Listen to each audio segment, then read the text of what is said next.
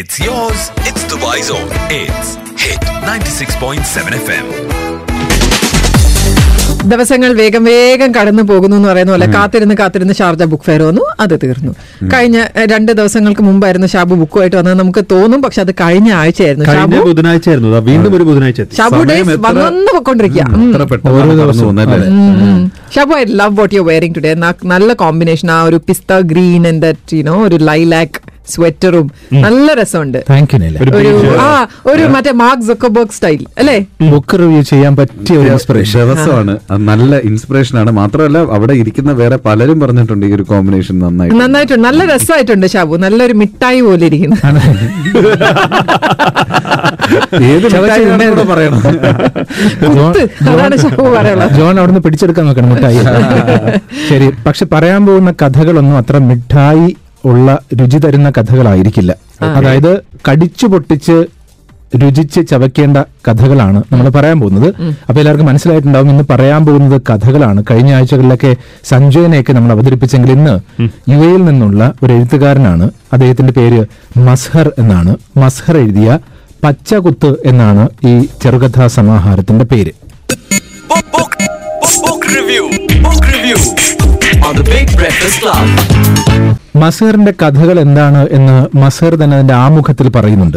അതായത് കഥയെഴുത്ത് നിലച്ചു പോകാവുന്നതും എപ്പോഴും തുടരാവുന്നതുമായ ഒരു സമസ്യയാണ്. ഉള്ളിൽ വിങ്ങുന്ന കഥകളില്ലാത്ത മനുഷ്യാവസ്ഥകൾ ഉണ്ടാവില്ലല്ലോ.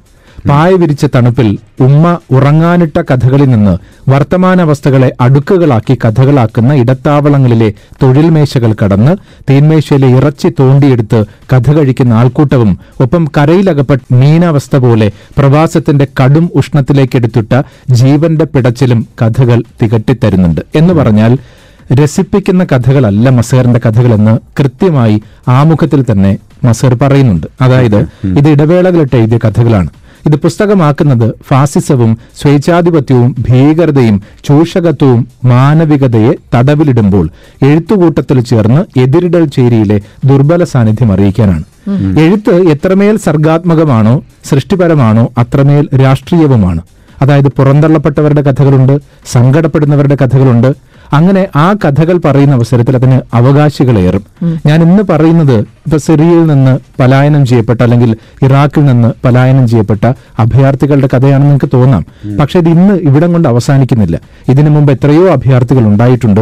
ഇനിയും ഉണ്ടായിക്കൊണ്ടേയിരിക്കും. അതുകൊണ്ടാണ് മസർ പറയുന്നത് ഈ സങ്കടപ്പെടുന്നവരുടെ അഭയാർത്ഥികളാക്കപ്പെട്ടവരുടെ കഥകൾ പറയുമ്പോൾ അതിന് ഇനിയും ഇനിയും കാലം കഴിയുന്തോറും അവകാശികൾ കൂടും എന്നുള്ളത്.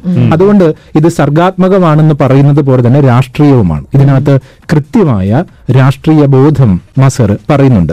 ഓരോ കഥകളുടെ പേരുകൾ ട്രയാങ്കിൾ ആകാശക്കണ്ണ് മാരിയപ്പൻ കാഴ്ചകൾ ശിരോലിഖിതത്തിലെ മുദ്രകൾ പച്ചകുത്ത് മിദൂഷ സുബൈത്ത തുളച്ചു കയറുന്നത് നൊമാൻസ് ഏരിയ ആർക്കും പാർക്കാൻ വേണ്ടാത്തിടം ഘടികാര സൂചിയിൽ തൂങ്ങിയാടുമ്പോൾ വിശുദ്ധരുടെ ആവർത്തന പുസ്തകം. ഇതിന്റെ മുഖചിത്രം എന്ന് പറയുന്നത് അഷർ ഗാന്ധി ചെയ്ത ഒരു ശില്പമാണ്. അതിന്റെ ചിത്രമാണ് മുഖചിത്രത്തിൽ കൊടുത്തിരിക്കുന്നത്. മസറിനോട് ചോദിക്കാം ഈ പച്ചകുത്ത് കഥകളെ കുറിച്ച് പതിനൊന്ന് കഥകളുടെ സമാഹാരമാണ് ഇതിലുള്ളത്.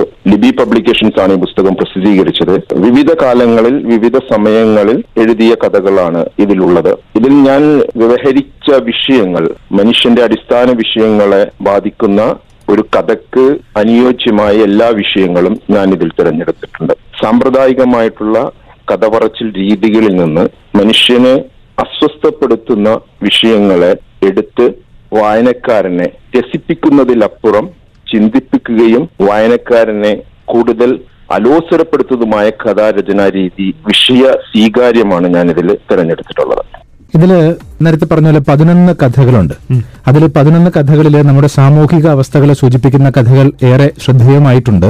മസർ മൂന്ന് കഥകൾ എടുത്തു പറയുന്നുണ്ട്. മസറിന്റെ വാക്കുകൾ കേട്ടതിന് ശേഷം ഞാൻ ഒന്ന് രണ്ട് കഥകളിലേക്ക് കടക്കാം. ഇതിന്റെ ടൈറ്റിൽ കഥയെക്കുറിച്ചാണ് ഞാൻ പറയാൻ ഉദ്ദേശിക്കുന്നത്. അത് നമ്മുടെ നാട്ടിൽ ഇപ്പോഴുള്ള നവ ഇടതുപക്ഷ ധാരകളിൽ വരുന്ന അപരവൽക്കരണത്തിന്റെ ഭാഗമായി വരുന്ന ചില കഥാപാത്രങ്ങൾ നമ്മുടെ നാട്ടിലുണ്ട്. നാട്ടിൽ വിപ്ലവം വളരെ ആഘോഷപൂർവം ജീവിച്ച യുവത്വം. നാട്ടിലെ ഇന്നത്തെ ഇന്ത്യൻ അവസ്ഥയിൽ അസ്വസ്ഥപ്പെടുത്തുമ്പോൾ അവർക്കുണ്ടാകുന്ന മനസ്സിലെ വൈഷമ്യങ്ങളും മനസ്സിലെ നിരാശയും പ്രതിഫലിപ്പിക്കുന്ന ഒരു കഥയാണിത്. ഇതിൽ തന്നെ നക്സൽ ബാരി പശ്ചാത്തലത്തിൽ വന്ന ഒരു വലിയ വിപ്ലവകാരിക്ക് അദ്ദേഹത്തിന്റെ അടുത്ത തലമുറയിൽ സംഭവിക്കുന്ന ഈ വിപ്ലവത്തോടുള്ള വിരക്തിയും വിപ്ലവത്തോടുള്ള പിന്മാറ്റവും അത് സാമൂഹിക തലത്തിൽ നമ്മുടെ ഇന്ത്യയിലെ മതേതര ഇടതുപക്ഷ മണ്ഡലത്തിൽ സംഭവിക്കുന്ന അപജയങ്ങളെ കുറിച്ചൊക്കെ ഇതിൽ പ്രതിപാദിക്കുന്നുണ്ട്. അങ്ങനെ കഥാപാത്രങ്ങളെ തിരഞ്ഞെടുത്തുകൊണ്ട് ഒരു കഥാതന്തുവിനെ വികസിപ്പിച്ചുകൊണ്ട് വായനക്കാരിലെ സാമൂഹിക അവസ്ഥയെ പ്രതിപാദിക്കുക എന്നതാണ് ഞാനൊരു കഥാരചനാ രീതിയായി തിരഞ്ഞെടുക്കുന്നത്. ഞാനെപ്പോഴും കല മനുഷ്യപക്ഷത്തിന് വേണ്ടി കല ജീവിതത്തിന് വേണ്ടി എന്ന് വിശ്വസിക്കുന്ന ഒരാളാണ്. അതായത് കേവലം രസിപ്പിക്കുന്നതോ രമിപ്പിക്കുന്നതോ അല്ല എന്നും കല കലയുടെ മനുഷ്യാവസ്ഥകളെ വിവിധ തലങ്ങളെ നമുക്ക് വായനക്കാരിലേക്കും കേൾവിക്കാരിലേക്കും കൊണ്ടു ചെത്തി കൊണ്ടു ചെന്നെത്തിക്കാവുന്ന ഒരു ഉപാധിയാണ് കലയെന്നും കലയുടെ ഭാഗമായിട്ടുള്ള സാഹിത്യ രചന എന്നും വിശ്വസിക്കുന്ന ഒരാളാണ്. ഇതിൽ തന്നെ ഞാൻ വേറൊരു കഥ വിശുദ്ധരുടെ ആവർത്തന പുസ്തകം എന്നൊരു കഥയെക്കുറിച്ച് ഞാൻ അവസാനം എഴുതിയിട്ടുണ്ട്. ഈ കഥയിൽ നമ്മുടെ നാട്ടിലെ നമ്മുടെ ഒരു സ്വാതന്ത്ര്യം കിട്ടിയിട്ട് എഴുപത് വർഷമായിട്ടും നമ്മുടെ സാമൂഹിക പശ്ചാത്തലത്തിലുള്ള ജാതി വ്യവസ്ഥക്കെതിരെയുള്ള രചനാ രീതിയും അതിന്റെ ഒരു ക്രാഫ്റ്റുമാണ് ഞാൻ ഇതിൽ തിരഞ്ഞെടുത്തിട്ടുള്ളത്. പിന്നെ ഇതിൽ എനിക്ക് പരാമർശിക്കാനുള്ള വേറൊരു കഥയാണ് നോമാൻസ് ഏരിയ ആർക്കും പാർക്കാൻ വേണ്ടാത്തണം എന്നുള്ളൊരു കഥ. അത് മാധ്യമം ആഴ്ചപ്പതിപ്പിൽ വന്നൊരു കഥയാണ്. അത് ഈ ഉന്മാദാത്മകമായിട്ടുള്ള ദേശീയതയുടെ പശ്ചാത്തലത്തിൽ ഗൾഫ് പോലുള്ള ഒരു മൂന്നാം ഇടത്തിൽ അപ്രസക്തമാക്കുന്ന ദേശീയതയും അതിലെ കഥാപാത്രങ്ങളും മസറിന്റെ ഈ മൂന്ന് കഥകളെ കുറിച്ച് പറഞ്ഞതിൽ ഒരു കഥ വിശുദ്ധരുടെ ആവർത്തന പുസ്തകം എന്ന് പറയുന്നൊരു കഥ പരുത്തിങ്ങൽ തറവാട്ടിലെ പാത്തുമ്മ കുട്ടിയോളം സുന്ദരിയും കുലീനയുമായ ഒരു സ്ത്രീ അക്കാലത്ത് ഈ നാട്ടിലുണ്ടായിരുന്നില്ല. നമ്മുടെ സ്വാതന്ത്ര്യം കിട്ടുന്നതിന് മുമ്പുള്ള ഒരു കാലമാണ് അവരുടെ കൂടെ കാലിൽ കൊലുസും കാതിൽ അലിക്കത്തും മാറിൽ മുല്ലമാലയും അരയിൽ വെള്ളിയരഞ്ഞാണവും അണിഞ്ഞ് കസവുകരയുള്ള കാച്ചിത്തുണിയും ചുകപ്പ് ഞൊറിയുള്ള പെങ്കുപ്പായവും ധരിച്ച് ഉമ്മറക്കോലായിൽ അവൾ വന്നിരുന്നാൽ റോഡിലൂടെ പോകുന്നവരൊക്കെ ഒന്ന് പാലു നോക്കും.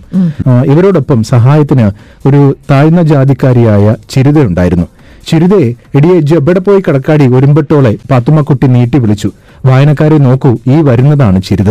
എണ്ണക്കറുപ്പഴകിന്റെ പെണ്ണുടൽ സൃഷ്ടിയുടെ നീണ്ട ധ്യാനാത്മകതയിൽ കരിയും എണ്ണയും മണ്ണും സമാസമം കുഴച്ചു ചേർത്ത് ഈശ്വരൻ കടഞ്ഞെടുക്കുന്ന ചെറുമി സൗന്ദര്യം. അങ്ങനെ ചിരിതയെക്കുറിച്ച് പറയുന്നുണ്ട്. ഈ ഈ ചിരിതയും അവിടെയുള്ള ഒരു ഉന്നത ജാതിക്കാരനുമായിട്ട് പ്രണയത്തിലാവുകയാണ്. ഇത് ഇത്രയേ ഉള്ളൂ കഥ പറയുന്നതിന്റെ രീതി. അവസാനം സ്വാതന്ത്ര്യം കിട്ടാൻ പോവുകയാണ്. അതിനു മുമ്പ് നിങ്ങൾ ഒളിച്ചോടി പൊക്കോളൂ സ്വാതന്ത്ര്യം കിട്ടിയതിനു ശേഷം ഈ ജാതി വിഷയമൊക്കെ മാറി നിങ്ങൾക്ക് തിരിച്ചു വരാം എന്ന് ഇവരൊക്കെ പറഞ്ഞു കൊടുക്കുകയാണ്. അങ്ങനെ ചിരിത ഇയാളോടൊപ്പം ഒളിച്ചോടാൻ വേണ്ടി റെയിൽവേ സ്റ്റേഷനിലേക്ക് പോകുന്നു. അവസാനം എങ്ങനെയാണ്? അന്നവൾ അവൾ നിറവയറുമായി ഒറ്റയ്ക്ക് തീവണ്ടിയിൽ കയറി. എങ്ങോട്ടെന്നില്ലാതെ യാത്ര പോയി. അതായത് മറ്റേയാൾ കൂടെ പോയില്ല എന്ന് പറഞ്ഞു വയ്ക്കുന്നുണ്ട്. എന്ത് സ്വാതന്ത്ര്യം? എഴുപത് കഴിഞ്ഞ് എനിക്ക് ഇനി കാത്തിരിക്കാൻ എന്താണുള്ളത് പറഞ്ഞു തുടങ്ങിയത് കൃഷ്ണകുമാർ തന്നെയായിരുന്നു. എടോ വാസുദേവ നീ നിന്റെ ഹാഫ് ബ്രദർ ആണെന്ന് പറഞ്ഞ് അവകാശം ചോദിച്ചു വന്നതൊന്നുമല്ല. നിന്റെ അച്ഛൻ വരുമെന്നത് എന്റെ അമ്മയുടെ ഒരു ഉട്ടോപ്യൻ മോഹമായിരുന്നു. പക്ഷെ എനിക്ക് ഉറപ്പായിരുന്നു വരില്ലെന്ന്. അതെങ്ങനാ? അതിന്റെ അവസാന ഭാഗം എത്തുമ്പോഴാണ്. അതായത് നേരത്തെ മസർ പറഞ്ഞതുപോലെ എഴുപത് കൊല്ലമല്ല ഇനി എത്ര കൊല്ലം കഴിഞ്ഞാലും നമ്മുടെ ജാതി ചിന്തകൾക്ക് ഒരു മാറ്റവുമില്ല. അബ്ദുറസാഖ് മാഷ് ഇടയിലേക്ക് വന്നു. ബത്തൻ സഖാവ് വലിയ വിപ്ലവകാരിയായാണ് മരിച്ചത്. ഒന്ന് പോകണ്ട മാഷെ സ്വാതന്ത്ര്യവും വിപ്ലവവും രണ്ടും ഉടഞ്ഞുപോയ പിഞ്ഞാണ പാത്രങ്ങൾ. ജാതിയും ചതിയും അതുപോലെ തന്നെ ഉണ്ടല്ലോ ഇപ്പോഴും. ആൾത്തറയുടെ തണലിൽ ചെരുതയുടെ മകനും ദത്തൻ നമ്പൂതിരിയുടെ മകനും ആലിമൂപ്പന്റെ മകനും അസ്തമയത്തെ കാത്തിരുന്നു. എഴുപത് കഴിഞ്ഞ മൂന്ന് പേർ. എത്ര കൊല്ലം കഴിഞ്ഞാലും ഇതിനൊരു മാറ്റമില്ല എന്ന് സൂചിപ്പിക്കുന്ന കഥയാണ് അത്. മറ്റൊരു കഥ മാരിയപ്പൻ എന്ന് പറഞ്ഞൊരു കഥയാണ്. ഇത് മാമ്പൂ കണ്ടും മക്കളെ കണ്ടും കൊതിക്കരുത് എന്ന് നമ്മുടെ പഴമക്കാർ പറയുന്ന കഥയുടെ അല്ലെങ്കിൽ പഴഞ്ചൊല്ലിന്റെ ഒരു കഥാരൂപമായിട്ട് പറയാം. മാരിയപ്പൻ കാഴ്ചകൾ. വേദപ്രവചനത്തിൽ പൊരുളറിയാതെ മാരിയപ്പൻ സന്നിബാധിച്ച് വിറച്ചു. കുവൈറ്റി വീട്ടിലെ തണുത്ത മുറിയിൽ ശരീരമാസകലം മൺചൂട് തൊട്ടടുത്ത കുശിനിയിടത്തിൽ ഒരു പൂച്ച വട്ടം ചാടി. പനി ബാധിച്ച മനസ്സിൽ ഒടിയൻ മറഞ്ഞു. അതായത് ആ സ്ഥലത്തെ അല്ലെങ്കിൽ അറബി വീട്ടിലെ കുശിനിക്കാരനായ മാരിയപ്പൻ സുഖമില്ലാതെ കിടക്കുന്നിടത്ത് കഥ തുടങ്ങുന്നു. മാരിയപ്പൻ ഡൽഹിയിലൊക്കെ ഇതുപോലെ കുശിനിക്കാരനായിരുന്നതാണ്. ഓക്കെ അവസാനം മാരിയപ്പനോട് മകൻ പറയുകയാണ് അച്ഛ മാരിയപ്പൻ അച്ഛാ. അച്ഛൻ എന്നെ കുശിനിക്കാരന്റെ വേഷം അഴിച്ചു വെക്കുക. കാരണം മകന് വേണ്ടിയിട്ടാണ് ഇത്രയും കാലം ഡൽഹിയിലും കുവൈറ്റിലും അവിടെ ഇവിടെ ഒക്കെ പോയി പണിയെടുത്തത്. മകനെ പഠിപ്പിച്ച് ഒരു ഒരു നിലയിൽ നിലയിലെത്തിച്ചു. അവസാനം മകൻ പറഞ്ഞു അച്ഛൻ എന്നെ തിരികെ വരിക. അച്ഛൻ എന്നെ കുശിനിക്കാരന്റെ വേഷം അഴിച്ചു വെക്കുക. മടങ്ങി വന്ന തമിഴന്റെ തെരുവിൽ ശിഷ്ടകാലം ആമോദത്തോടെ വസിക്കുക. തമിഴന്റെ മേളങ്ങളിൽ ഉത്സവങ്ങളിൽ ആമഗ്നാവുക. തായയെയും തുമ്പിയെയും ഞാൻ വേല ചെയ്ത് പോറ്റിക്കൊള്ളാം. അച്ഛ മടങ്ങി വരിക. കയ്യൊപ്പ് മകൻ രാജദേവേന്ദ്രൻ. വേണ്ട. മാരിയപ്പന് കരച്ചിൽ വരുന്നുണ്ട്. വീണ്ടും അതേ കുശിനത്തളത്തിൽ നിന്ന് ദൈവത്തെ നീട്ടിവിളിക്കുന്നു പീഡാനുഭവം മാത്രം നൽകാൻ മകൻ ഓർമ്മകളിൽ പെരുകുന്നു. കൺകോടിൽ പൊടിയുന്നു. കുച്ചിനിക്കാരന്റെ വേഷമിനി അണിയണ്ടല്ലോ എന്ന ആശ്വാസത്തോടെ മാരിയപ്പൻ കുവൈറ്റിൽ നിന്ന് സ്വന്തം ഗ്രാമമായ പൊള്ളാച്ചിയിലേക്ക് പറഞ്ഞു ആ വിമാനയാത്രയിൽ മകനെക്കുറിച്ച് എല്ലാ അച്ഛന്മാരെ പോലെ മാരിയപ്പനും അഭിമാന പുളകിതനായി. ഈശ്വര വ്യർത്ഥമായില്ലല്ലോ ഈ വാഴ്വ്.